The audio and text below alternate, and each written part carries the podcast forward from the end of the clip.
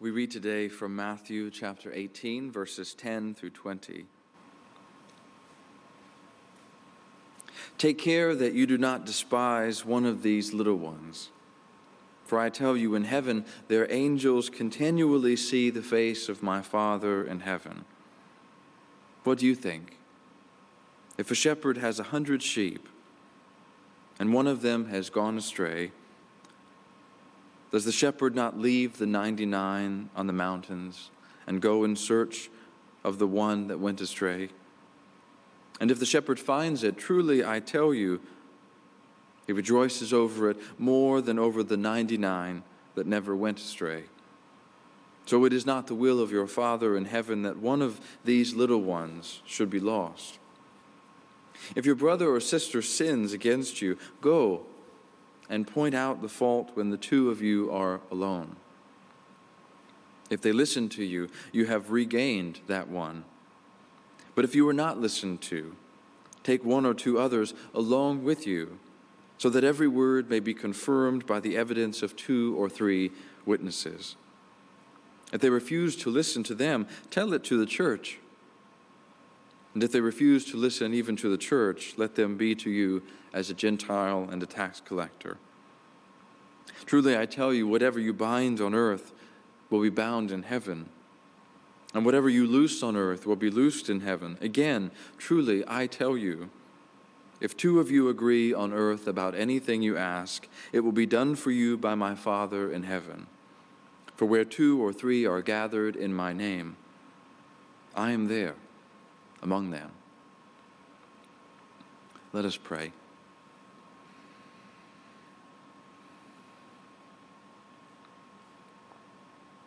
Spirit of the living God, reveal your word to us this day that we might have life in your name. Amen.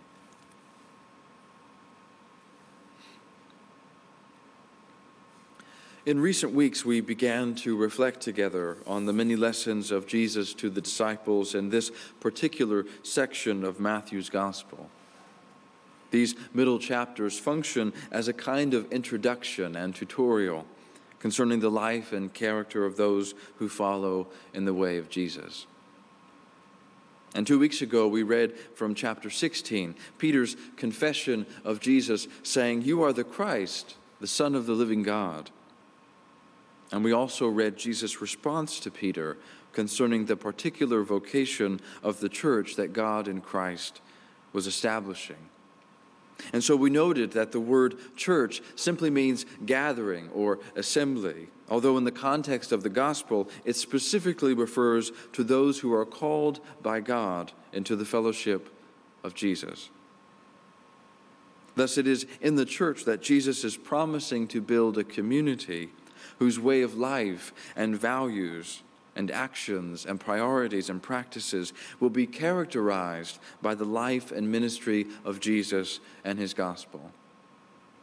A community with the energy and the inspiration, the courage and authority to go and to live and to serve and to love and to befriend all those who need to know or who long to experience that the reign of God indeed has come near. A church that is not an end in itself but an instrument and a sign of the life and redemption of God. Jesus then says to Peter, I will give to you the keys of the kingdom of heaven, a reference to the vital presence of the Holy Spirit, whose presence in each of us grants access to the life and character of God's reign among us. The very Spirit who inspired Jesus in his life and ministry is given also to the church to lead and to guide, to encourage and to embolden, to nurture and to renew, to engage and to heal and to transform us all into the likeness of the one who is redeeming us. And because the Holy Spirit empowers the church to participate in God's mission to the neighborhood and to the world, to live a life that is rooted in the love and the mercy of God, the church is therefore also called and sent and equipped to demonstrate the promises of salvation by welcoming people to experience those promises for themselves. Such is the particular character of the church to bear witness to God's promises in our life together. Of course, that is why the legitimacy of our witness is contingent upon the integrity of the lives that we lead. Because God does not intend for us who have been sent to be absent from the very places where God longs to be found. And it's hard for people to put their faith in the integrity of the gospel when the integrity of the church is in question. It is difficult to believe in the good news of Jesus when the followers of Jesus seem to be without goodness. It is a challenge to trust in the promises of God when the people of God are not trustworthy. And it's problematic to try and tell someone that God cares for them when the church doesn't really seem to care at all. But being the church means being open to the presence of the Holy Spirit to begin to shape not just our lives, but the character of our life together. And being open to the presence of the Holy Spirit is necessary if we are going to participate in the life of the kingdom of God. But it's no use being open to the Holy Spirit if we cannot accept that God is really able to be present among us. And it's no use being open to the Holy Spirit if we have convinced ourselves that everything is fine just the way that it is. After all, it is the Holy Spirit who enables us to participate in the ongoing ministry of Jesus. And as we have said, this is our vocation. Thus, the church exists not as a destination place, but as a dynamic community where God lives through the Spirit, pointing the way of redemption and grace as a visible sign of the kingdom of God. And for those of you worshiping with us two weeks ago, some of this might sound familiar. Did you know that the word church appears only two times in the four Gospels Matthew, Mark, Luke, and John? Just twice. Once in Matthew 16, and again in today's reading from chapter 18. For in this middle section of Matthew's gospel that we have been reading and studying together, we find a continuation of themes about which to deepen our reflection and understanding, we pray. And whereas the first mention of the church in chapter 16 refers to the establishment of a living and dynamic community, here in today's reading, Jesus' words to the disciples concern the ongoing ministry of reconciliation that is meant to exemplify the witness and character of our life together. It is not a coincidence that the language of church reappears in chapter 18. It is also not a coincidence that in both places where Jesus refers to the church, he also makes reference to the authority of the church over the powers of death and destruction. As Jesus repeats verbatim, whatever you bind on earth will be bound in heaven, and whatever you loose on earth will be loosed in heaven. Why would Jesus take the time to say this more than once? Unless he really wanted the disciples not just to hear it, but to get it, to understand and begin to take seriously that our actions, the decisions that we make, and the character of our life together will have an impact not just on the future, but today in the here and now. Jesus isn't telling them that this is how it is going to be. Jesus is telling them that this is how it is. But let's be clear about it. The authority of the church is not an authority to be wielded and defended, nor is it an entitlement to be upheld at another's expense. Remember the cross, and let us consider the example of Jesus. It is the power of beatitude, the power of God's own blessing and bestowal, a gift to be shared, a responsibility to live, an example to demonstrate. Therefore, such a gift is not ours to use as we please. The authority of the church is only effectual insofar as we are actually aligned with the purposes of God It is only as good as our intentions. It is only as genuine as our love. And that is why the church exists, to be aligned with the purposes of God. The Lord Jesus Christ calls his church into being so that it may serve him on earth until he comes. So the late Bishop Lesslie Newbigin reminds us the church, as God's gathering, derives its character not from its membership, but from its head, not from those who join it, but from the one who calls it into being.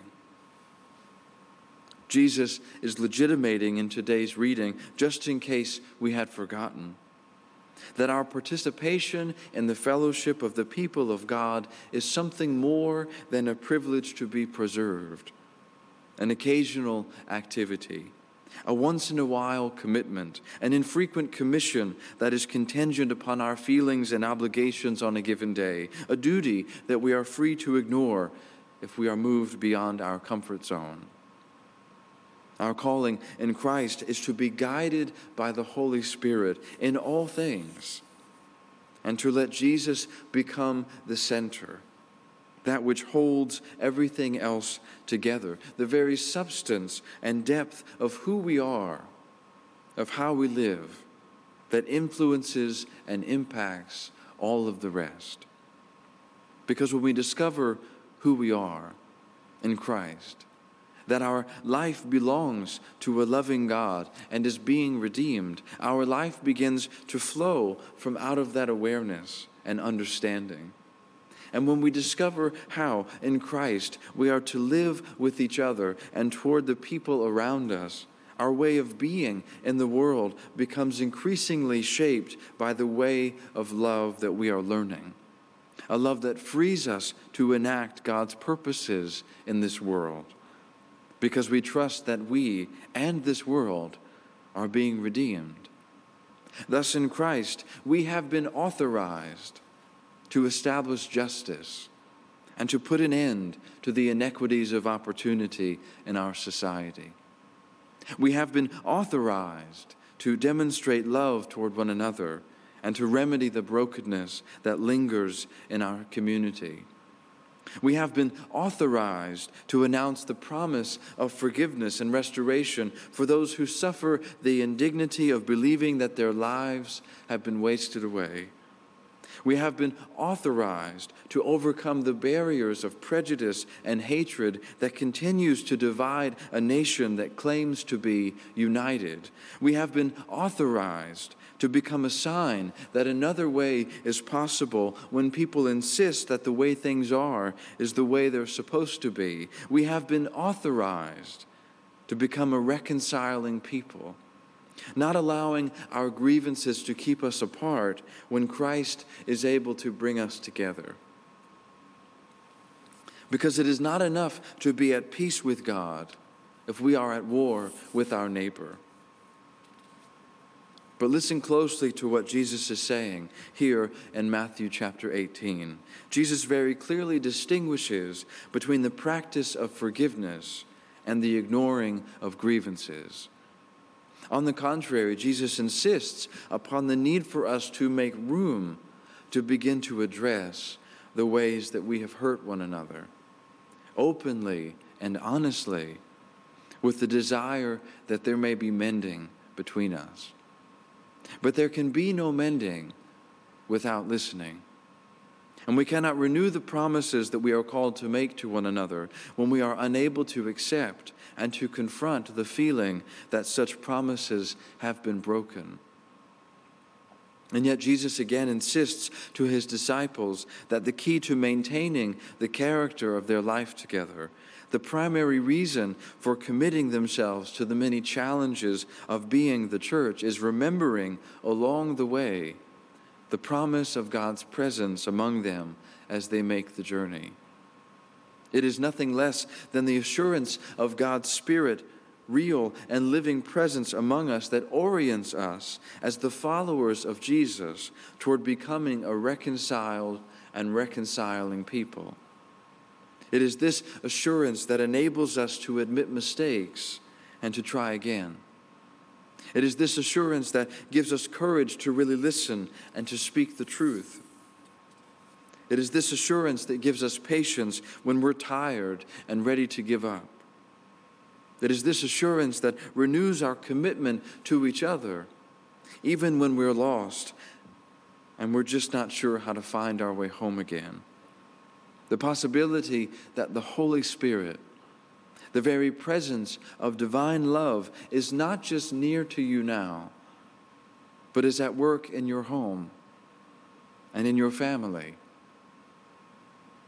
and at the grocery store and on the street corner and in your life in ways that are so deep that you might not even see or feel or notice or understand, but whose grace is nonetheless preparing you to align your life with the purposes of God. Amid all the many lessons that we find in this middle section of Matthew's gospel, amid the many responsibilities and challenges of life and relationship that Jesus summons those who follow him to accept and to overcome. The promise of Jesus to his disciples here again in today's reading is You can trust me. You can trust me. Even when you don't trust each other even when you struggle to trust yourself, even if you've never trusted me before, you can trust me now. That the love of God is near and present to you, right where you are, in the center of your confusion, in the middle of your mess, in the shadow of your broken heart, in the story of your pain and hurting in the night when your tears fell and you thought no one was listening, in the desperate place that you tried to hide from your friends, in the lonely places of shame and isolation, in the troubled place of fear and feeling like you just don't know what to do anymore. Jesus says and is saying, My love is in the midst of you. My love will never leave you or let you go. My love has claimed you and has taken hold. My love is redeeming your life, redeeming your life, redeeming your life, both now and forevermore. Amen.